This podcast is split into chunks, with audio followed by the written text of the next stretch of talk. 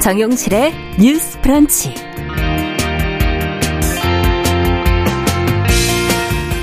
안녕하십니까 정용실입니다. 불금에는 스트레스를 풀기 위해 치맥을 하고 또 연말을 앞두고 자주 못 만난 친구들과 술 약속을 잡고 서먹한 동료와 소주 한 잔 앞에 두고 허심탄회한 대화를 하는 게 우리나라에선 매우 자연스러운 일인데요.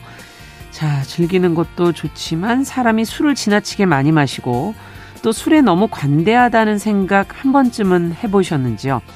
자, 심지어 술을 마시고 범죄를 저지르면 재판에서 형이 줄어들기도 하는데요.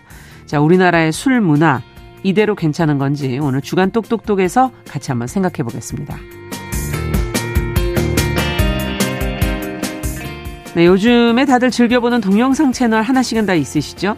그림 좋아하시는 분들은 일상 속에 여, 이런저런 고민을 또 담담하게 나누는 콘텐츠를 좋아하시는 분들이라면 아마 이분의 채널 들러보시지 않았을까 싶습니다.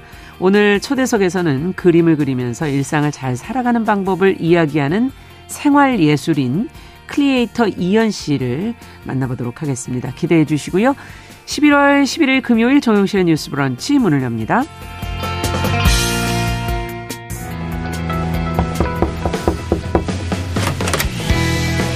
청년 여성의 눈으로 세상을 봅니다. 정용실의 뉴스 브런치 주간 똑똑똑. 네, 금요일에는 저희가 주간 똑똑똑 준비해 놓고 있습니다. 사회 현상에 대한 청년 세대 여성들의 조금 다른 생각들 귀 기울여 들어보는 시간인데요. 자, 오늘도 두 분과 함께 하도록 하죠. 계간홀로 이진송 편집장 어서 오세요. 안녕하세요. 네, 청소년 페미니스트 네트워크 위티의 최유경 활동가 어서 오세요. 안녕하세요. 자, 연말이 또 다 돼가고, 뭐, 보통 11월부터 송년회들을 많이 하시더라고요. 어, 술 약속을 슬슬 잡기 시작하는 분들이 늘고 있는 시점인데, 오늘 그래서 한번 저희가 이 얘기를 해볼까 합니다. 술에 관대한 우리 문화. 음, 먼저 두 분도 뭐 오늘이 더구나 불금이고 무슨 약속이 있으세요? 어, 네, 일단은 저 같은 음, 경우에는 음. 요즘 말로 이제 알콜 쓰레기라고 해서 알스라고 부르는 그게 뭐예요? 술을 되게 못 마시는 네. 사람을 네. 그렇게 부르거든요. 아, 알스라고. 알스. 네, 알콜 쓰레기다. 그래서 네. 이제 알스라고 부르는데 그게 이제 술을 잘 마시는 사람들이 술부심을 부린다라고 하는 것처럼 네. 이제 또 나름 알스들한테도 내가 그래도 요만큼은 마신다라는 어떤 자존심이 네, 자존심이 좀 있는데 저는 워낙에 술을 잘 못 먹어서 어. 안 먹은 지 좀 오래됐고요. 맞아요. 술을 안 먹는 사람으로서 우리나라 사람들이 너무 좀 술에 관대하다는 거에 대해서 좀 적극적으로 공감을 하고 있는데요. 아. 술을 한 잔 하면서 이야기를 해야 뭘 허심탄회하게 음. 얘기를 할 수 있다거나 아니면은 좀 술에 관대하다 못해서 요즘에는 덜하다고는 하는데 여전히 술을 좀 강요를 하고 그렇죠. 대학이나 회사 등의 집단에서 이제 위에 있는 사람의 주량이나 속도에 따라서 음. 다 함께 마셔야 한다라는 집단주의도 좀 아직까지 통하고 있고요. 예. 자기 재량껏 마시려는 사람을 아 좀 뺀다. 너무 어. 이기적이다. 좀 얌, 얌체다. 이런 식으로 몰아가는 일도 좀 네, 아직도 남아 있거든요. 음. 그래서 왜 이렇게 술에 관대할까를 좀 생각을 해볼 때 어, 어떤 진정성 그리고 음. 날 것에 대한 어떤 추구가 있는데 그런 것들이 술을 통해서 이 사람이 이렇게 진정성을 보일 것이다. 예, 좀 가로막고 있던 어떤 이성적인 것들을 아. 내려놓고 그 사람의 진짜 모습을 볼 수 있을 것이다라는 음. 환상이 좀 있는 게 아닐까라고 생각을 합니다. 아. 어떻게 보세요?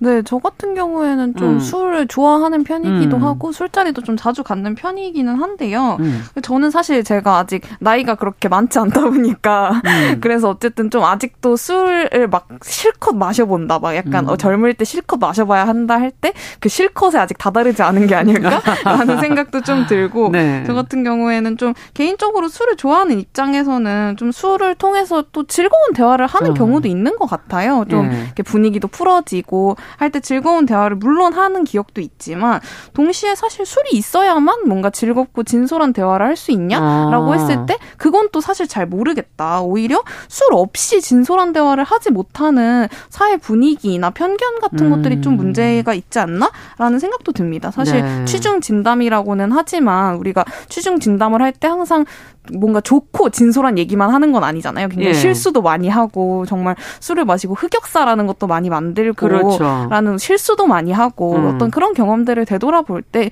사실 술이라는 게 굉장히 좀 양날의 검이지 않나라는 아. 생각이 듭니다. 네. 지금 뭐술 얘기가 나오니까 댓글들이 굉장히 많이 지금 올라오고 있는데요. 김효신님께서 우리나라의 술 개념이 맛있는 음식과 함께하는 그런 술이 아니고 스트레스를 푸는 어떤 음, 도구 맞아요. 이렇게 지금 정의를 해주셨네요. 예.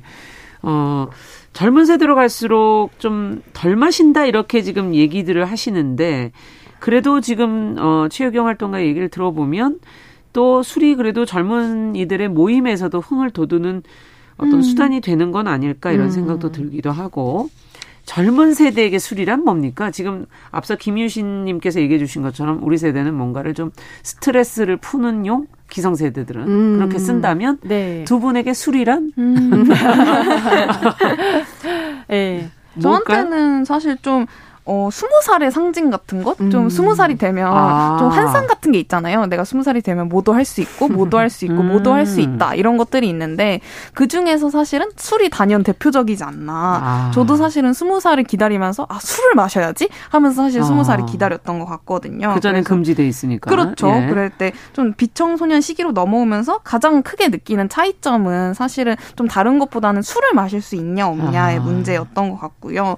그리고 저 같은 경우에는 이제 대학에 가진 않았는데 이제 음. 대학에 다니는 또래 친구들을 보면 여전히 대학 내에서 술이 좀 침묵을 다지는 용도로 아하. 많이 사용되는 것 같아요. 아직도? 네네. 네. 사실 뭐 예전만큼 억지스럽거나 과하지는 않지만 네. 그럼에도 불구하고 뭐 학생회끼리 술을 마셨다거나 뭐 같은 과 동기끼리 마셨다거나 이런 이야기들을 좀 많이 듣는 것 같고요. 음. 그리고 이런 좀 이야기의 기반에는 사실 워낙에 청소년들에게 술을 좀 어른의 상징이라던가 아하. 어른이 되면 할 수 있는 가장 커다란 특권처럼 묘사하는 좀 음. 사회 분위기가 좀 뒷받침되고 있지 않나라는 아, 생각도 듭니다. 음. 특권까지 뭐, 네. 뭐 엄청난 것 같은 뭐 대단한 거 맞아요.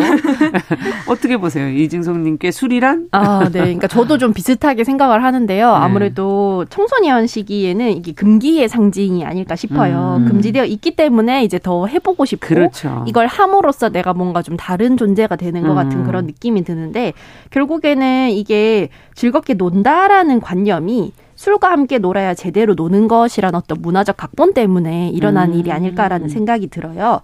청소년들이 몰래 술을 사는 경우를 생각해 보면 대부분 혼술보다는 친구들과 함께 놀 때거든요. 음. 아, 재밌게 혼자가 노... 아니고 그렇죠. 술을 좋아해서 마시는 게 아니고 네, 그러니까 재밌게 놀기 위해서 어. 술을 마시려고 하는데 이런 것들은 사실은 미디어나 우리 사회가 오랫동안 이제 유통시켜 온 어떤 유흥과 여가의 이미지 때문이기도 음, 하거든요. 그러네요. 네. 그래서 소위 말한 그 논다는 건 곧 흥겨운 일 술자리고 네. 논다 소위 말한 일, 인싸라고 하면은 왜 그 맥주 광고처럼 되게 술을 곁들이면서 굉장히 멋있게 차려입고 막 요란하게 건배하고 갑자기 네. 춤추고 어. 이런 느낌이 있어야 제대로 아. 청춘을 즐기는 것 같은 음. 그런 사실은 이미지가 좀 있단 말이에요. 그렇군요. 네, 근데 이건 달리 말하면 술을 안 마시면은 뭘 하고 놀아야 할지 모르는 게 아닐까라는 맞아요, 생각도 좀 드는 맞아요. 거예요. 술을 하지 않으면 뭘 하고 놀까? 네, 그래서 즉 술은 시간을 때우기 위한 요소가 아닐까. 술 게임 같은 음. 거라던가 아니면은 미팅에서 처음 만났을 때 어색하니까 일단 빠른 시간 안에 게임을 하고 술을 먹이면서 음. 이 어색한 시간을 좀 술로 어떻게 때워보려는. 음. 예. 네, 그래서 젊은이들뿐만 아니라 한국인들한테 술이라는 거는 약간 지름길 같다는 생각을 했어요. 지름길. 네, 품이 아. 오래 걸리고 힘든 대화 대신에 음. 빨리 선택할 수 있는 아. 음. 아주 편리한 방법으로서의 술이 아닐까 네. 그런 생각을 했습니다. 음. 그 말이 굉장히 와닿네요. 술을 하지 않는다면 뭘 하고 놀까? 음. 예. 아무 각본이 없는 이게 문제의 시작이 아닌가 하는 생각도 드는데 사실 술로 인한 폐해는 크지 않습니까? 대학가에서도 보면 뭐 MT에서 네. 뭐 음주 강요당해서 지나치게 마시다가 뭐 죽음에 이르는 그런 음. 경우도 가끔 보도가 예전에 나왔었고요. 맞아요. 또 그 외에도 여러 가지 사건들이 있을 것 같은데 두 분은 어떻게 보세요? 그동안에 보고 경험한 문화는 뭐였고 네. 그 안에서 어떤 질문들을 던지셨어요? 어, 제가 이제 신촌 지역에서 오래 살았는데 음. 그 지역에 살다 보면 을에 이제 대학의 축제 때나 아니면 그렇죠. 두 대학이 연합해서 하는 행사가 벌어지면 어. 을의 거리에 이제 고주망태가 되어서 인사불성이 된 청년들의 모습을 어. 볼수 있어요. 네. 그런데 이런 식으로 대학가에서 굉장히 뭔가 아까 얘기했던 것처럼 흥겹게 논다면 음. 끝까지 마셔야 한다라는 음. 그리고 대작 같은 그 문화도 있고요. 네. 누가 이기나. 마시면서 예, 누가 하나 네. 쓰러지는 사람이 지는 이런 아. 것들도 있고 그리고 제가 새내기인 시절에는 아직 다른 대학이나 농활 같은 곳에서 사발식이라는 문화가 있었어요. 그게 뭐죠? 어 커다란 대접에 술을 따라 놓고 아, 그 저희 세대나 있는 게 아닌가요? 아, 저 15년 전에도 있었습니다. 어. 그래서 네. 그때가 이제 2007년이었는데 음. 아직까지 있었는데 커다란 대접에 이제 술을 따라 놓고 일렬로 음. 이렇게 순서대로 돌아가면서. 술을 마시면서 의리를 본다는 개념으로 음. 앞에 사람이 좀 많이 마셔야 뒤에 사람이 편하다. 그렇죠. 이런 식으로 전체주의가 조금 들어가고 그리고 심지어 이게 이게 어떤 경우에는 거기에 내 이제 오물을 좀 섞는 경우도 아. 있어서 네.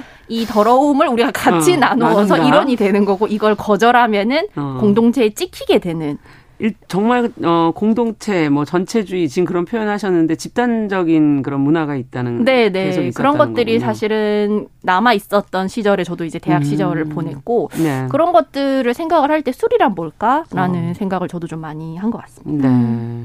어떤 경험이 있으세요? 네, 사실 저 같은 경우에는 이제 제 세대에는 막 사망시비나 이런 문화가 굉장히 좀 많이 사라진 추세인데요. 음. 좀 아무래도 그 사이에 막 사망 사고 같은 좀 안타까운 사건들이 많이 있기는 그랬죠. 했지만 또 동시에 이제 어떤 설문조사에서는 술자리에서 술을 강요하는 분위기가 어느 정도 있다고 생각하느냐라는 질문에 음. 이제 10년 전에 대학 재학생들은 41.8%가 매우 그렇다라고 아. 대답한 반면에 현재 이제 2022년에 이제 재학 중인 대학생들은 예. 이제 11.8%에 그쳤다고 해요. 네, 음. 그래서 사실은 그리고 현재 대학생 중에 절반 이상인 57%는 강요하는 분위기가 없다. 라고도 응답했다고 어. 합니다. 그래서 그런 면에서 좀 시기에 따라서 그리고 좀 문제 의식이 계속해서 음. 발현됨에 따라서 좀 많이 사라지고 있는 추세이기도 하다라는 음. 말씀을 좀 드리고 싶었습니다. 네. 그 부분은 좀 긍정적이긴 하네요. 네. 강권하는 문화는 많이 이제 점차 사라지고 있다. 네. 자, 근데 지금 이제 각종 범죄와 연결되는 부분도 한번 짚어봐야 될 것 같습니다. 술을 매개로 벌어지는 범죄들 꽤 많고 그것들이 문제가 되는 경우가 있는데 두 분이 특히 심각하다고 느끼는 범죄는 어떤 범죄인가요? 음, 일단은 술을 매개로 해서 술자리에서 벌어지는 범죄와 네. 취해서 범죄를 저지르는 경우 정도로 구별을 할 수 있을 것 같은데요. 음, 예. 요즘 여성들이 가장 걱정하고 경계하는 건 술자리에서 술에 이제 몰래 마약이나 강간약물을 타는 경우입니다. 아. 특히 이제 술자리나 혹은 술의 특성이라는 게 이 사람이 좀 몸을 가누지 못하거나 정신을 차리지 못한다고 해도 그거를 별로 이상하게 생각하지 않는. 그렇죠. 예, 이게 이것도 어느 정도는 술에 좀 관대한 문화 때문에 발생을 한 한다고 보는데요. 음. 그러다 보니까 이거를 범, 이게 범죄로 이어지기까지 제지하거나 음. 막기가 좀 쉽지 않은 그런 경향이 좀 있습니다. 정신을 잃은 여성을 남성이 이제 업어서 쑥버업소 등으로 데려가는 것 풍경들이 음. 굉장히 자연스러운 장면처럼 미디어에서 이렇게 좀 등장하기도 했었고요. 음. 예전에. 네. 예. 그리고 술에 취해서 저지르는 범죄는 습관성이라는 점에서 좀 큰 문제라고 생각을 하는데요. 음. 대표적인 게 이제 주치 폭력이나 음주운전 같은 음. 겁니다. 네. 술을 마시고 하는 어떤 행동은 패턴화되어 있고 습관적이잖아요. 그럼요. 주사라는 말이 있을 정도로. 맞습니다. 네, 그래서 자꾸 저지 르게 되는데 음주운전은 또 서른 번 하면 한 번 걸린다라는 말이 음. 있을 정도로 굉장히 이제 상습적인 대표적인 아, 범죄거든요. 네. 네. 그리고 또 주폭이라는 말이 있을 정도로 술을 마시고 저지르는 사람들의 어떤 폭력적인 행동들 음. 때문에 행정력이 굉장히 낭비되고 있는데 이런 것들을 좀 제지할 만한 근거도 없고 음. 어 이따가 또 얘기하겠지만 현행법상 술을 마시고 범죄를 저지르면 형량이 감형된다는 것도 좀 음. 많은 사람들이 공분을 사는 지점이지요. 네. 습관성인 부분들까지 지금 짚어주셨는데 어떻게 보세요? 최경 활동가께서. 네, 저 같은 경우에는 좀 진송님이 말씀해주신 좀 다양한 주치에 대한 이야기 중에서도 음. 주운전 얘기를 좀 드리고 싶은데요. 아.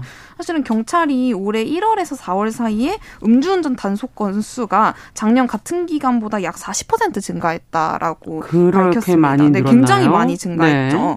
그래서 특히나 지난 이제 4월 거리두기 전면 해제 이후로 크게 늘었으며 아. 이제 지난 12일에 집중 단속 결과 단 하루 만에 전국에서 음주운전자를 400 16명을 적발했다라고 음. 이야기했습니다. 야, 이거는 단속을 정말 열심히 해야 되겠네요. 네, 그리고 이중 면허 정지 대상자 이제 굉장히 좀 만취 알코올, 상태인 네, 거죠. 만취 상태였던 이들은 144명, 취소 대상자는 272명이었다라고 하는데요. 예.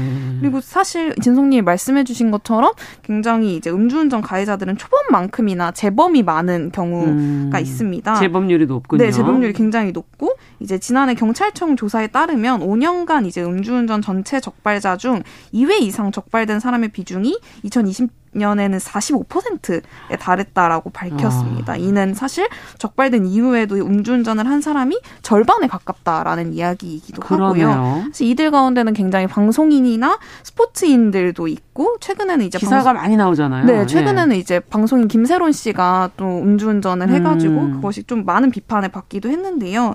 사실은 특히 음주운전에 재범이 많다라는 부분에 좀 집중을 해야 될 것 같은데요. 음. 사실 음주운전을 한다고 항상 적발되는 것이 아니기 때문에 사실 음주운전이 적발되는 이들은 그만큼이나 좀 습관적으로 음주운전을 음. 하고 있다라는 얘기다. 사실 음주운전이 굉장히 많은 좀 교통사고나 뺑소니 이런 사고들을 야기하는 것을 떠올려 보면 좀 우리가 너무 문제 의식 없이 이런 그러네요. 음주 후 운전 같은 것들을 하고 있는 것 아닌가라는 생각이 좀 듭니다. 네, 지금 뭐 심경용님께서도 음주 범죄들은 대부분 좀 상습적이다 이렇게 음. 쓰셨고 박경희님께서도 이렇게 술을 마시고 저지르는 범죄는 도리어 가중 처벌을 해야 된다. 음. 뭐 이렇게 음. 지금 얘기하시는 분도 계신데 자 이게 술이 어떤 범죄의 원인이자 매개가 될 가능성이 있는 것들을 지금 저희가 이제 얘기를 해봤는데 그러나 법에서도 앞서도 형량이라든지 그것을 마지막에 좀 관대하게 이해해주는 측면이 있다는 얘기를 해주셨어요. 네. 주치 감형. 어떻게 보십니까? 왜 이건 안 바뀐다고 보세요? 어, 일단 주치 감형이라고 하면은 저희가 흔히 알고 있는 것처럼 술이 취한 상태로 범행을 저질렀을 때이 예. 사람이 정상적인 사리 분별이 어려운 상태다라는 것을 참작해서 형을 감형해 주는 제도인데요.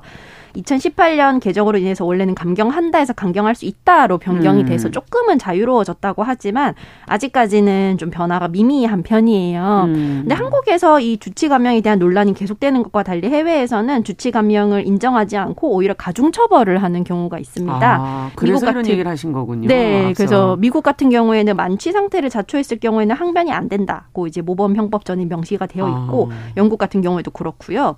어, 독일과 스위스는 만취 범죄를 처벌 처벌할 수 있는 명정죄 규정이 존재한다고 해요. 어. 그런데 이제 우리나라 같은 경우에는 전반적으로 이런 술에 대한 관대한 인식 그리고 음. 이거를 심각성을 인지하지 못하다 보니까 이 술로 인한 심신미약 상태를 그냥 사람이 한 번 취해서 실수할 수 있는 일 음. 정도라고 생각하는 게 음. 아닌가. 뭐 술은 미워해도 사람은 미워하지 마라 이런 것들이 아닌가 그런 말도 있나요? 아, 물론 이제 죄는 미워하되지만 조금 바꿔봤습니다. 네. 어쨌든 지금 우리가 대하는 거랑 달리 해외에서는 만취나 이렇게 술을 마셨을 때 너무 심하게 마셨을 때는 그거는 도리어 가중 처벌. 그러니까 적당히 마시라는 것이군요. 어떻게 음, 보면. 음, 네. 네. 근데 우리는 그 부분도까지도 관대한 것은 문제다라는 지적을 해 주셨어요. 어떻게 보세요, 최유경 활동가께서는? 네. 사실 음주 감염 관련한 논란은 좀 2009년에 조두순 사건 모두가 좀 아실 법한 조두순 사건으로 음. 거슬러 올라가는데요. 아. 당시 이제 무기징역을 구형받았었는데 사실 만취에 저지른 일이었다라면서 감형을 주장했고 이제 음. 법원이 이 주장을 받아들여서 징역 12년을 선고했습니다. 나왔지 않습니까? 네, 당시에 그리고 굉장히 손방망이 처벌이다라는 음. 이야기가 좀 논란이 네. 있었고 당시에 이제 청와대 국민청원에 이제 조두순의 음주 감염법 규정 폐지 관련 요청이 61만 명의 청원을 받으면서 청와대가 관련 답변을 하기도 했는데요. 예. 그리고 또 지난 3월에는 이용구 전 법무부 차관의 이제 택시기사 음주 폭행 사건으로 아. 주치 감면 폐지 논란이 또 재점화된 바가 있습니다. 예. 사실 앞서 이야기했듯이 앞서 좀 앞서서 이제 음주운전 이야기를 했었는데요. 그 음주운전 같은 경우에는 주치 상태가 오히려 형을 높이는 요인이 되거든요. 그렇죠. 사실은 이제 음주운전을 했을 때 피해자가 사망에 이르렀을 때는 사실 무기징역까지 가기도 하고요. 네. 그런데 사실 좀 어떤 이런 다른 어떤 수리 범, 매개가 되는 범죄들 같은 경우에는 아. 사실은 좀 이런 수준에 다다르지 못하고 있다. 오히려 형을 이제 낮추는 요인들이 되고 있는 좀 아이러니들이 발생하고 이중성이 있고요. 법이 해석을 하는데 네, 술 네. 해석하는 데 있어서 네, 네, 네. 사실 그리고 이것에 대한 문제 제기가 지속적으로 있었고 특히나 이제 윤석열 대통령 같은 경우에는 후보 시절에 이제 예. 음주 범죄 무관용 원칙을 주장하면서 주치 감경 폐지를 약속한 바가 있거든요. 아. 그래서 이것에 대한 좀 지속적인 모니터링과 또 좀 이제 관심을 문제, 계속 이어가야 될 네, 텐데요. 문제에 대한 네. 좀 고민들이 필요하지 않나라는 생각이 듭니다. 음 그렇군요. 자 요즘에 근데 이게 자꾸 더 젊은 세대로도 퍼질 수 있는 게 유튜브 같은 걸 보면 게스트 초대해서 술을 마시면서 얘기하는 술방 뭐 음. 뭐 이런 게 음. 인기라 그러던데 이거는 어떻게 보세요? 어, 네. 사실은 저도 술방 자체는 좀 재밌게 보는 입장이긴 한데요. 네. 사실은 약간의 우려를 안고 보고 있는 측면이 좀 있습니다. 음. 우선은 술 마시는 모습을 본다는 거는 타인의 매우 사적인 모습을 볼수 그렇죠. 있다는 뜻이잖아요. 네. 우리 사회에서 친해지기 위해서 혹은 친해졌다는 뜻으로 하는 게 술자리다 보니까 음. 좀 차를 마시는 것보다 좀 더 내밀한 느낌이 들고 지금까지 미디어에서 보지 못했던 이 사람의 음. 모습을 볼 수 있다라는 음. 욕구도 들기 마련이고요. 네. 또 취해서 하는 행동이 카메라를 의식하지 않고 하는 자연스럽고 날것의 상태라고 생각했을 때 아. 오는 재미가 있거든요. 예. 지금까지 저 사람이 보여줬던 모습 말고 뭔가 좀 더 이때만 볼 수 있는 음. 아주 특별한 모습이라고 생각을 하게 되는데요. 음. 또 그게 적당히 편집을 통해서 볼만하게 다듬어져서 나오잖아요. 아. 네, 그러다 보니까 사람들이 좀 열광하게 되는 그런 아. 측면이 있어요. 근데 술을 마신다는 행위가 즐거움, 진솔함, 여기 이걸 넘어서 좀 정신없고 고주망태가 될 때까지 마신다라는 행동과 음. 결합을 하거나 주량을 좀 자랑하면서 경쟁적으로 술을 마시거나 아. 술을 마실 때 좀 빼는 것들을 지탄받을 행동이라는 인식이 조금 반복되는 게 약간 우려스러운 지점입니다. 아, 음. 그러네요. 술을 마치 경쟁하듯이 마신다든지 예, 그런 어떤 술에 대한 관대한 태도들이 이제 문제다. 보시면서 어떠셨어요? 네, 사실은 저도 종종 보는데 이제 음. 약간 특히나 연예인들이 나오는 어떤 좀 연예인들이 나오는 술방의 경우에는 네. 굉장히 좀 어, 이 사람의 사적인 모습을 들여다보는 진송님 말씀하신 음. 것처럼 좀 공적인 모습이 대부분 노출되는 연예인들의 그렇죠. 사적인 모습을 들여다보는 게 굉장히 좀 큰 재미 요소가 되는 것 같고요. 예. 꼭 연예인이 나오지 않는 좀 일반인이나 인플루언서들의 어. 이제 술방 같은 경우에는 사실 의료 미디어 기업인 닥스 미디어에 따르면 사실 유튜브에서 술방을 시청하는 사람들은 먹방과 달리 방송을 보면서 단순한 시간을 때우기보다는요. 예. 사실 타인과 함께 술을 마시 마시는 느낌을 얻고 싶거나 술 관련 정보를 얻기 위한 목적으로 볼 때 시청 만족도가 높다라는 연구 결과가 나왔다고 해요. 어떻게 해석해야 될까요? 그 네, 그 연구 결과는 사실 네. 아까 진송님이 좀 충분히 말씀해 주신 것 같은데 예. 사실 네. 어떤 이 술이라는 것이 단순히 술을 마시고 싶어서 술이 너무 좋아서라기보다는 음. 사실 이것이 어떤 타인과의 매개로서 더 많이 쓰이는 것들에 대한 음. 좀 이음새로 볼 수 있을 것 같고요.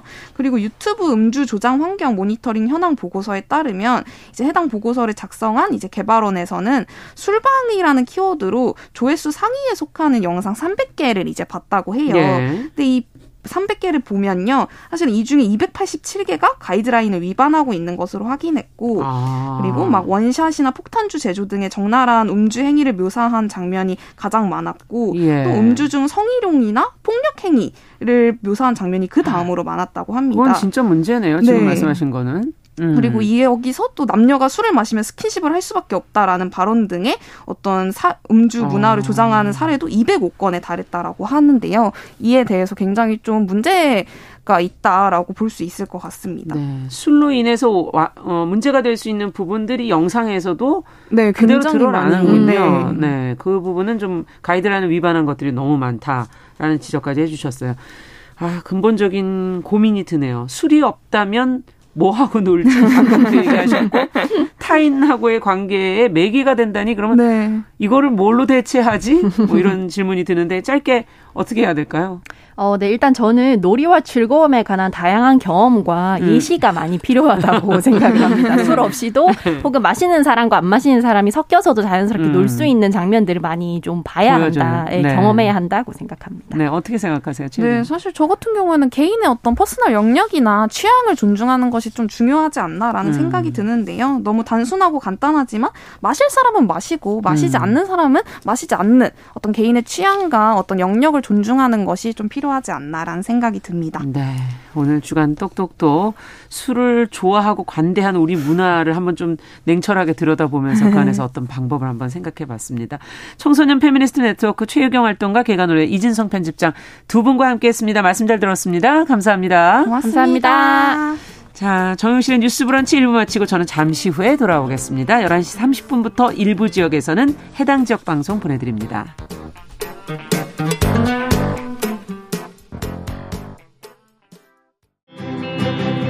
남성의 입장에서 여성의 입장을 이해하는 그래서 사실 이 역지사지의 태도가 한국 사회로 지금 필요한 것이 아닌가. 그 어떤 사람들은 삼루에서 태어났으면서 자신이 삼루타를 친 것처럼 생각하며 살아간다라는 음. 말이 있어요. 하층이다, 이층이다 이거는 네. 순전히 사람의 아. 그 잣대로 이야기를 하는 거예요. 음. 곤충이 우리 사람보다 몇 억 년 먼저 지구에 나왔거든요. 세상을 보는 따뜻한 시선. 정용실의 뉴스 브런치. 네, 정용실의 뉴스 브런치 듣고 계신 지금 시각 11시 31분 향해 가고 있습니다. 저희 금요일에는 항상 다양한 분야에서 활약하는 여성들 만나보고 있습니다. 금요 초대석. 오늘은 오랜만에 크리에이터 한 분을 모셨습니다. 한때는 이렇게 그림 그리는 법을 영상에서 많이 알려주셨고, 최근에는 월 천만 원 수입을 현실로 만드는 방법. 와, 솔깃하네. 일 잘하는 사람들의 특징. 어, 이것도 궁금한데요. 매력 있는 사람 되는 법 같이 이렇게 아주 듣고 싶은 주제들을 솔직 담백하게 다루면서 꾸준히 고정팬을 늘리고 있는 분입니다.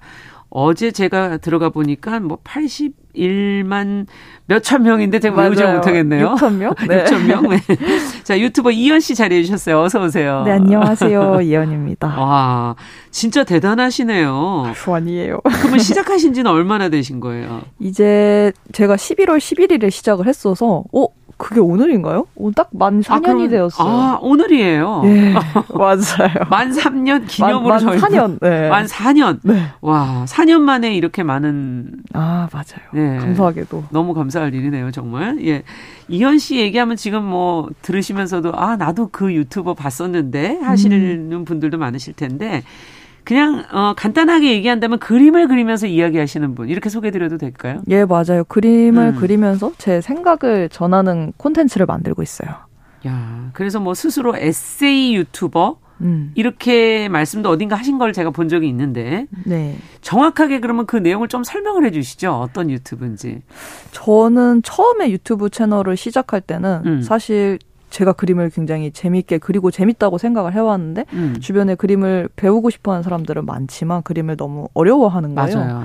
그래서 그림 그리는 법을 좀 쉽게 알려주는 사람이 되고 싶다로 아. 시작을 했었는데 시작을 네. 근데 그림 이야기를 하다 보니까 사실 이것이 모든 게 그림만의 이야기는 아니라는 생각이 들더라고요. 그렇죠. 어떤, 그림은 네. 대상이 네. 있는 거니까. 그렇죠. 예. 그리고 제가 그림에서 느낀 점들이 사실 삶에서도 많이 좀 통용이 되는 것 같아서 아. 그러면은 그림에 대한 이야기는 한정적이니까 삶에 대한 이야기를 좀 크게 해보자 해서 지금과 같은 형태가 형태를. 만드신 거군요. 네. 아.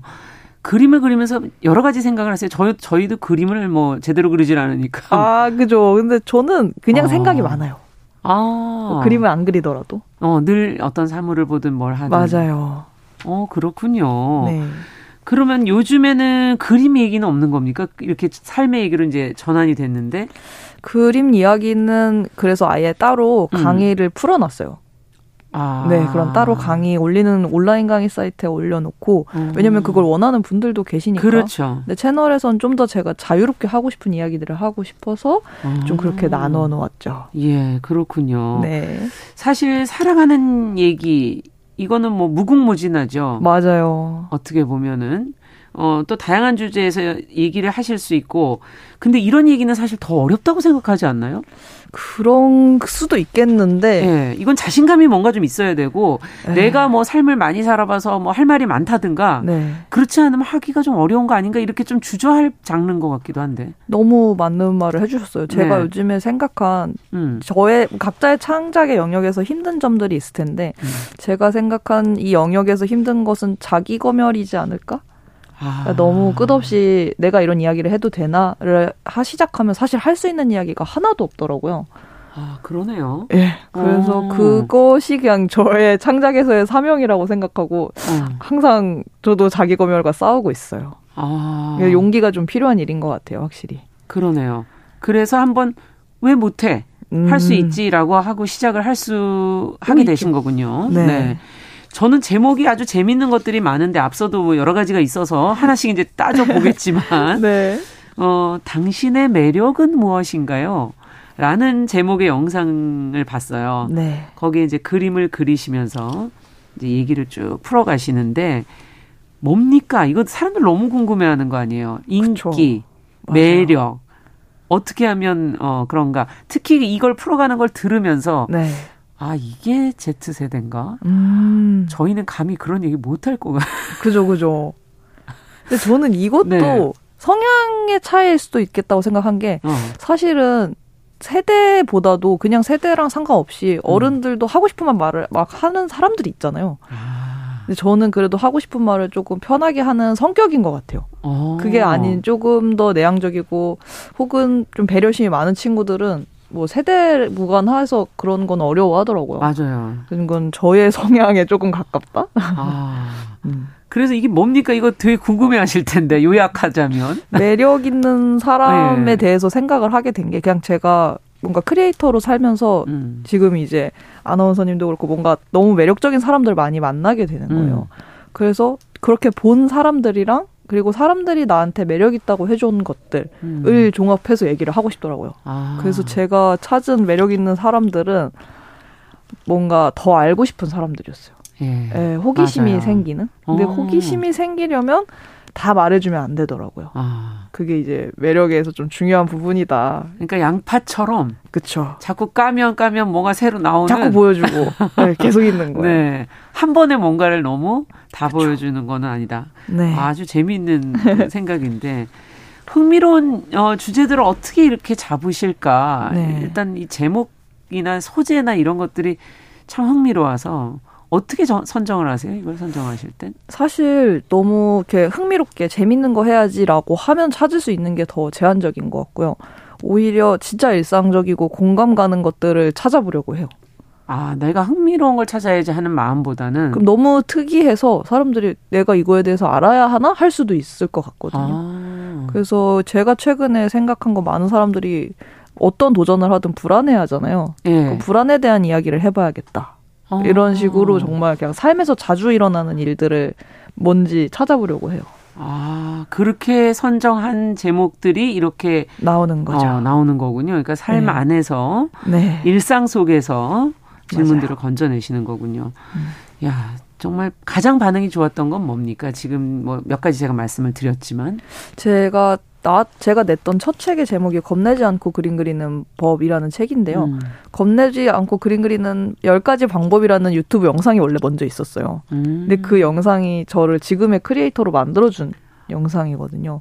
아. 그게 제일 반응이 좋았어요. 아. 그러니까 사실 저는 저도 그 반응에서 뭔가 많은 감동을 받은 게 그거를 올리게 된 것 자체가 어떤 구독자분이 고민으로 그림을 그릴 때 항상 겁이 난다. 음. 어떻게 하면 좋겠냐라는 질문을 주셔서 저도 생각해 보니까 그림을 10년 넘게 그려도 여전히 겁이 나는 거예요. 어, 그러세요. 근데 어. 그렇잖아요. 어떤 일을 해도 아무리 오래 해도 그렇죠. 새롭게 겁나는 순간이 아, 있다는 있죠. 생각이 드는 예. 거예요. 그래서 어 사실은 우리도 모두 겁나지만 이걸 다독이면서 한다라는 음. 이야기를 하고 싶어서 그 영상을 만들었는데 많은 분들이 나도 두려웠어요 라고 말해주는 게 되게 위로가 많이 되더라고요. 어, 맞아요. 하얀 네. 백지에 처음에 어디다 손을 그쵸. 어떻게 거야 될지를 모르죠. 근데 그거는 네. 정말 그런 일이 그림에만 있다고 생각하진 않거든요. 음. 네, 막막함이라는 건 모든 분야에 그렇죠. 다. 그렇죠. 맞아요. 맞아요. 다른 분야도 있는 거죠. 네.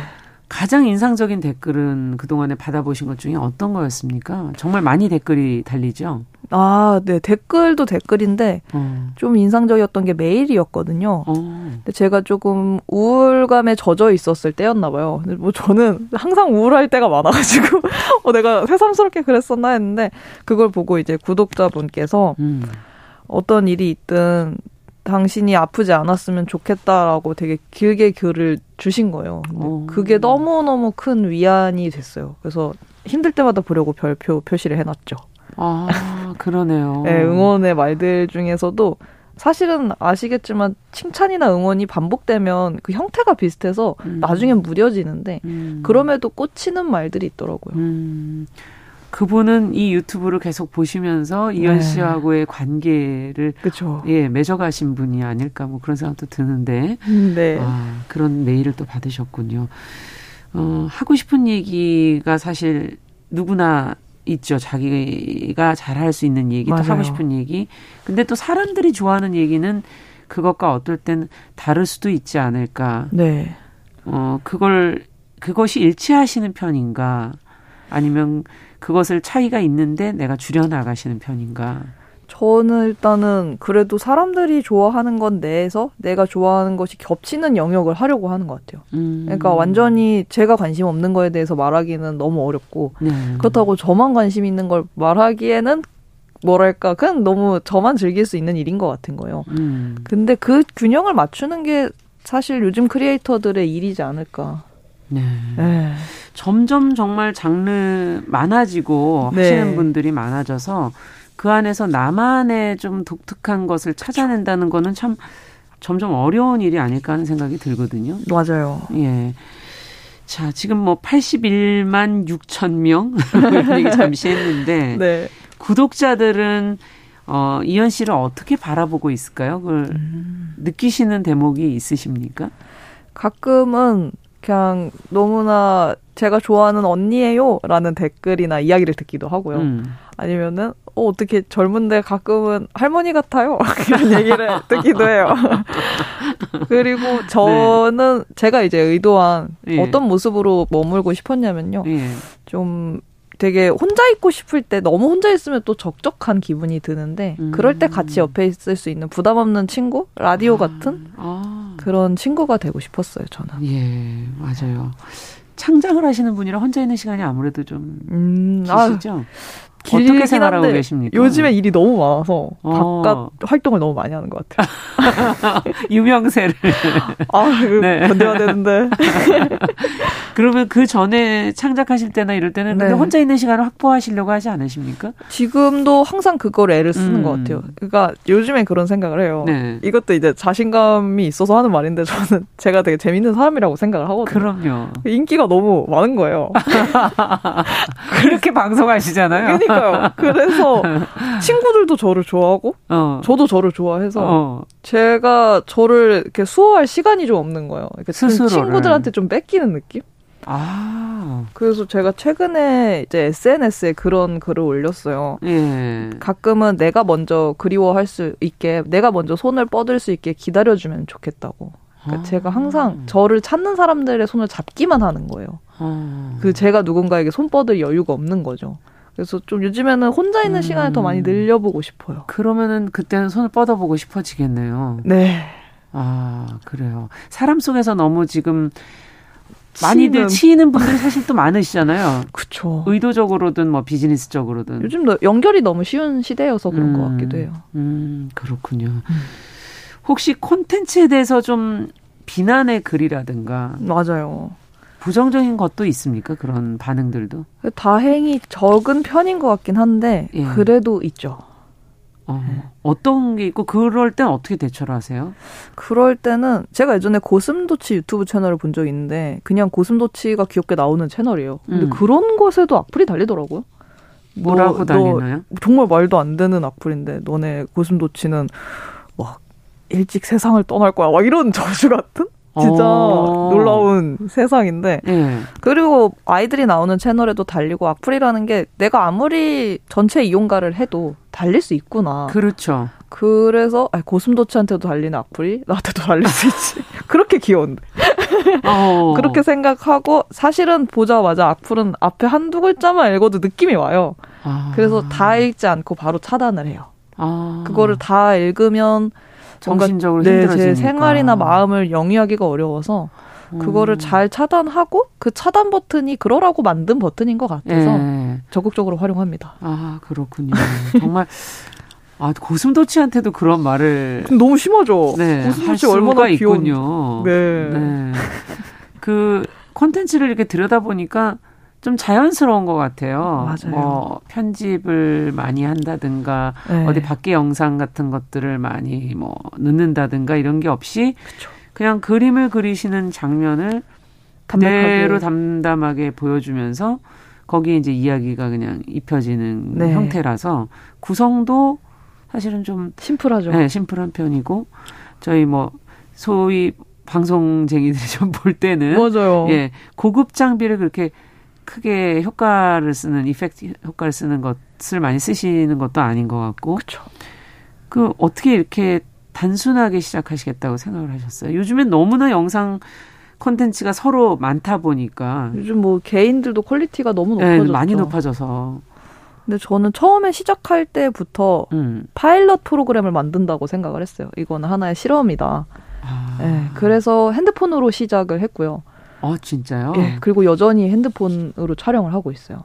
오. 왜냐하면 사실 제가 이 콘텐츠를 만들 때 중요시하는 게 어떤 포맷이나 화질이나 그런 게 아니라 내용이더라고요. 콘텐츠 그 내용? 예, 그 자체 본질인데 음. 저는 이게 요리로 빗대자면 뭐랄까 이게 그냥 맛있는 재료 있잖아요. 조금 좀잘 넣으면 바로 먹을 수 있는 재료. 음. 그런 채소가 있고 네. 어떤 거는 이제 구워야 되고 그렇죠. 제 건 이제 좀 채소에 가깝게 만들려고. 아 자연 그대로의 막 그대로 씻어서 먹을 수 있는 샐러드 음. 같은. 약간 아, 그렇죠. 그럴 수 있죠. 뭐 이렇게 저의 목소리나 이런 거는 드레싱이라고 치고 아. 최대한 자연 가깝게 먹을 수 있는 것들이 그 자체가 본질이잖아요. 영양소가 파괴되지 않는. 아. 근데 그런 음식이 있다시피 그런 콘텐츠도 있어야 된다고 생각을 해요. 그렇죠. 요즘에 너무 맛들이 많이 들어가서 아. 저는 오히려 이게 저의 경쟁력이라고 생각해요. 사실 네. 너무나 그런 포맷이 너무 다양하잖아요. 정보가 많고. 그렇죠. 근데 그 고화질에도 사람들이 지칠 수 있지 않을까? 아. 그래서 더 단순하게 하려고 합니다. 네. 이런 전략은 어떻게 세우시는 겁니까? 이거는 뭐랄까. 네. 저 제가 할 수 없는 것을 흉내내고 싶지 않았어요.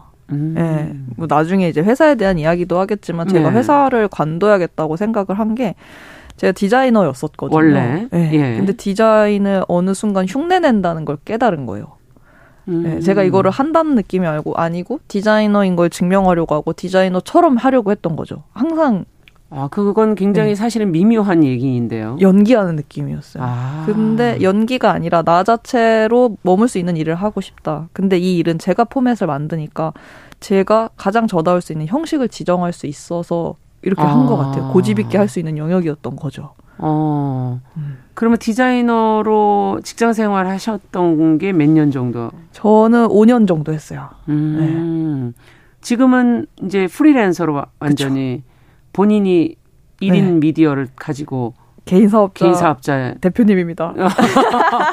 진짜 그러네요. 대표님이시네요. 그러고 네, 보니까 직원, 차이점은 뭡니까 그러면? 직원이자 사장이기도 한데요. 어. 차이점이 있다고 하면은 뭐랄까 그 전에는 어떤 틀에서 사는 느낌이었어요. 근데 저는 그 틀에 음. 사는 게 좋았거든요. 음. 제가 초, 중, 고 열심히 다 개근상을 받고 음. 바로 곧 대학교에 가고 바로 졸업 전에 취업을 했어요. 했고. 그게 이제 네. 약간 미덕처럼 느껴지던. 네. 근데 그러다 보니까 틀에 벗어난 저를 본 적이 없는 거예요. 음. 그래서 첫 퇴사를 했었을 때 겁이 많이 났어요. 그랬을 것 같아요. 네, 이게 내가 무소속이었던 적이 없는데. 어. 삶이 항상 유치원 이후로 소속이었던 거예요. 유치원 이후로. 네. 아니 내가 네. 다 커서 이렇게 소속이 안 돼본 건 어릴 때밖에 없는 거예요. 기억도 안 나는. 그럼 왜 그때 그만두신 겁니까? 그때는 이제 회사 일을 하면서 건강이 너무 안 좋아졌었거든요. 아, 건강이. 그리고 제가 그 일이 안 맞는다고 느낀 것도 제가 그 일을 하면 몸이 아프더라고요. 아. 저는 그래서 어떤 일을 오래 할 수 있는가의 지표로 나를 아프게 하지 않는 일? 어, 그 굉장히 중요하네요. 네. 네. 근데 저는 그 일을 하면서 아팠었기 때문에 음. 틀에서 벗어났는데 생각보다 틀에서 벗어난 내가 반듯한 거예요. 음. 구겨지지 않은 모습인 거예요. 저는 구기고 살았던 느낌이더라고요. 음. 그래서 이 모습이 너무 좋다 했는데 이제 뭐 반듯하기만 하고 사실 수익이 너무 적었죠. 그렇죠. 그래서 생활은 힘드셨죠. 맞아요. 다시 네. 취업을 했었는데 그래서 그때 한 번 나와본 기억이 있어서 다시 용기 내어서 나올 수 있었던 것 같아요. 아, 한번 그만둬 보고 겪었던 네. 시간이 있기 때문에 그게 얼마나 좋은지를 알았기 때문에 음. 저에게 맞는다는 걸. 네, 이제 나를 구기지 않고도 그죠, 내 모습 맞아요. 그대로 온전히 살 수 있다는 걸 아셔서 그렇죠. 아, 선택을 하시게 된 거군요. 네. 지금은 이제 아까 대표다 이런 얘기를 해주셨는데 직원이기도 합니다. 직원이기도 하고 그 두 가지 마음이 다 있으신 거예요? 혼자 1인 미디어라는 건? 진짜 1인 기업이라는 건? 1인 기업이라는 거는 인턴부터 대표까지 다 있는 느낌이에요. 그건 뭘까요? 저는 안 해봐서 모르겠네요. 네, 이렇게 저도 메일로 네. 뭔가 제안 내용이 올 거 아니에요. 네. 그러면은 이제 그거를 대리급인 제가 이거 진행하시겠습니까? 물어봐요. 그래서 제가 음 이거는 반려하겠다. 하면 이제 인턴이 메일했어요. 네. 어, 렵습니다 그 모든 게 있죠. 아, 굉장히 다양한 모습을 한, 한 분이 다 갖고 계시는 거군요. 맞아요, 맞아요. 중소기업도 아니고 아주 아주 아주 소기업입니다. 근데 그 원래 사실 대표와 그 직원은 갈등하지 않습니까? 대표는 아, 좀더더 더 많은 일을 해서 수익을 창출하려고 그러는 그쵸. 거고 직원은 자기가 너무 힘들면 안 되니까 맞아요. 적당히 하려고 할 거 아니에요. 그렇죠. 그 두 가지 마음이 그 이현 씨 안에 같이 있나요? 지금 생각해보니까 그래서 힘들었네요. 갈등이 있었네요. 노사 갈등이 있었어요. 내면에. 네. 네. 어, 그랬군요. 정말 그 어떤 자유롭고 주도적으로 이렇게 사는 삶이 어, 많은 분들이 한동안 퇴사 이런 거를 얘기하시면서 예, 가장 또 부러워하기도 했던 건데 또 그 반면에 저는 일상이 어느 곳에 소속되지 않는 건 너무 흐트러지지 않을까. 맞아요. 그거를 누 어떻게 잡나 이것도 그게 궁금하긴 하거든요. 저는. 그렇죠. 그래서 저는 사실은 직장 생활이 어떤 면에선 잘 맞았어요. 제가 음. 아침에 일어나는 것도 잘 하고요. 음. 그리고 어떤 시한 스케줄을 지키는 걸 좋아하거든요. 네. 되게 계획적인 성향이 있어서. 음. 그래서 오히려 혼자 생활하고 이렇게 나와서 제 사업을 하기가 더 좋았던 것 같기도 음. 해요. 저는 이렇게 흐트러지는 것에서 큰 불안을 느껴요. 아. 그래서 제 삶의 축을 두기 위해서 운동학원을 고정적으로 좀 끊어놓거든요. 아. 이를테면 첫 퇴사했을 때 다닌 건 수영이었고 음. 지금은 요가학원인데요. 음. 그걸로 뭐랄까 삶의 영점을 조정하는 느낌이에요. 음. 네, 그래서 삶이 흐트러질 때 요가를 한번 하면서 어떤 저의 기준을 맞추는 거죠. 시간의 기준과 예. 시차를. 아. 음. 지금 한규봉님께서도 그림 그리는 분이신데 어, 이현님 영상을 많이 보셨다. 감사해요. 마음을 왠지 참 편하게 해주시는 것 같아 좋았다라는 어. 지금 글을 주셨고요. 2161번님께서는 방금 구독을 시작하셨다고. 음. 와, 저희 프로 때문에 이제 글로 가셨군요. Z세대신데 언니 같은 왠지 푸근함이 느껴진다고. 음. 외로울 때 곁에 있어주고 싶다는 말씀에 반했다. 아, 그걸 좋아하시는군요. 음. 혼자는 어떻게 외로움을 견디십니까? 그 처음에 그 혼자 사업을 시작하시고 혼자 맞아요. 이제 유튜브를 하시고 할 때 그때 뭐 조회수도 처음에 뭐 아주 잘 나오지 않았을 거고 그쵸. 그 외로움과 그런 걸 어떻게 견디셨어요? 사실 그때 외로웠지만 상상을 했던 것 같아요. 나는 영영 잊히지 않을 거야. 음. 네, 그러니까 어느 날 그런 생각이 드는 거예요. 되게 한여름에 폭염이 심했었는데 그때 에어컨이 고장 나가지고 어디 바깥에 나가고 싶어도 돈이 너무 없는 거예요. 음. 그래서 막 거의 거의 약간 나체로 땀을 흘리면서. 땀을 흘리면서 방 구석에서 이제 땀을 식히고 있는데 이런 그때 딱 든 생각이 내가 음. 젊지 않았으면 정말 죽었을 수도 있겠다. 너무 음. 극한의 더위였거든요. 실제로 네. 그런 사망 사고도 많았고. 근데 그때 딱 드는 생각이 오히려 한편에서 명료한 느낌으로 눈이 딱 떠지면서 근데 난 이렇게 잊히지 않을 거야. 음. 그 생각을 했거든요. 그래서 음. 혼자 있는 순간에도 항상 연결을 염두에 두는 것 같기는 해요. 아. 나는 세상과 연결되어 있고 세상의 부분이다. 라는 거를 인식하시려고. 네. 그러면 언제든 또 나가고 손 내밀 수 있더라고요. 맞아요. 음. 고립된다는 그걸 끊어버릴 때 이제 정말 사람의 네. 삶이 위험해질 수 있는 건데. 맞아요. 예. 계속 그러면서 지금도 뭐 유튜브 하시면서 보면 뭘 배우시더라고요. 타투이스트한테는. 맞아요. 타투도 뭐, 배우고. 어, 연기자한테 연기까지 배우 시고. 네, 맞아요. 이걸 다 얻어 쓰시려고. 뭐랄까, 저는 배움이라는 게 음. 학교를 졸업하면 끝이 나는 줄 알았거든요. 음. 근데 제가 읽은 되게 좋아하는 책에서 그런 이야기를 하는 거예요. 배움은 내가 여기까지 배우기로 했다 하는 순간 끝이 나는 거래요. 그 음. 끝을 내지 않으면 삶에서 계속되는 일이라는 거죠. 아. 그래서 70대 할머니가 박사가 될 수도 있고 아. 10년 동안 무언가를 공부한다면 그렇죠. 그래서 저도 처음에 10대 때를 돌이켜 보면은 항상 제 삶의 그림이 대부분이었던 것 같아요. 음. 그림을 뺀 나머지가 좀 상상이 잘 안 됐었거든요. 근데 딱 대학을 졸업할 때 느꼈던 불안은 그래서 내가 그림으로 잘 안 되면 어떡하지? 그렇죠. 누구나 지금 네. 다 지금 처해 있는 거 아닌가요? 그 네. 질문은? 그래서 사실은 저는 어릴 때부터 하나의 진로를 택해서 하나를 이렇게 갈 필요가 없다고 생각하는 게 아. 하나를 갔다고 했을 때 그 하나가 아니게 되면 어떡하지? 너무, 네. 또 다른 두려움이 있는 거예요. 네. 근데 오히려 제가 그거를 모르고 살았던 건 애들이 넌 그래도 너가 정한 전공이 있으니까 좋겠다. 아. 이 말을 해서 그래 나는 꿈이 있어 했는데 나중에 근데 미술로 잘 안 되면 해서 그 생각을 했죠. 내 이름에서 그림을 뺀 내가 얼마나 남을까. 근데 그 당시엔 조금 남았던 것 같아요. 그래서 그림을 빼고도 내가 많이 남으면 좋겠다라고 생각해서 음. 더 다양한 걸 했고 다양한 걸 하면서 얻게 된 위로가 있다면 음. 그림 말고도 새로운 재능을 끊임없이 발견할 수가 있더라고요. 아. 그게 나라는 사람의 어떤 가능성을 실험해 본 일이기도 해서 자신감이 거기서 또 생길 수도 있겠네요. 그렇죠. 그리고 음. 그림이 아니어도 된다라는 생각에 그림을 더 애틋하게 그리기도 해요. 음. 네. 그렇군요. 지금 이선아님께서 70대신데 지금 시작해도 될까요? 아, 그럼요. 아, 그럼요. 네. 네 메소포타미아 박사가 될 수 있다. 자, 어느덧 시간이 이제 1분여 남았는데요. 네. 마지막으로 이 질문 한번 드려보고 싶네요. 요즘에 뭐 퇴사하면 유튜브나 할까? 네. 이런 얘기들 하시는데 유튜버 하고 싶어 하시는 분들에게 조언을 끝으로 해주신다면? 저는 퇴사하면 유튜버 할 돈이 있으면 그렇게 해도 되는데, 그게 아니라면, 유튜브를 하고 싶은 게 만약에 꿈이라면, 음. 내가 다른 일이든 뭘로든 돈을 벌면서 그 꿈을 부양하셨으면 좋겠어요. 음. 네, 꿈이 나를 부양하게 하지 말고. 아, 부양은 따로 네, 하시고? 저도 40만 대 나왔거든요. 제가 40만까지 키우고 퇴사를 했으니까 네. 어, 아. 유튜브뿐만이 아니라 어떤 꿈이든 도전할 때 내가 그거를 부양하면서 하다 보면은 더 잘 키울 수 있거든요. 음. 그렇게 하셨으면 좋겠어요. 네. 아주 현실적인 조언을 끝으로 해주셨어요. 자, 금요 초대서 자기 삶의 주인이 되어 살아가기 위해서 노력하고 그 방법을 구독자와 공유하고 계시는 크리에이터, 생활예술인 이현 씨 만나봤습니다. 앞으로도 계속 활발하게 활동해 주시면서 또 지켜보도록 하겠습니다. 네. 감사합니다. 네, 감사합니다. 네, 정용실의 뉴스 브런치 금요일 순서도 같이 인사드릴게요. 저는 다음 주 월요일에 뵙겠습니다. 주말 잘 보내시기 바랍니다. 안녕히 계십시오.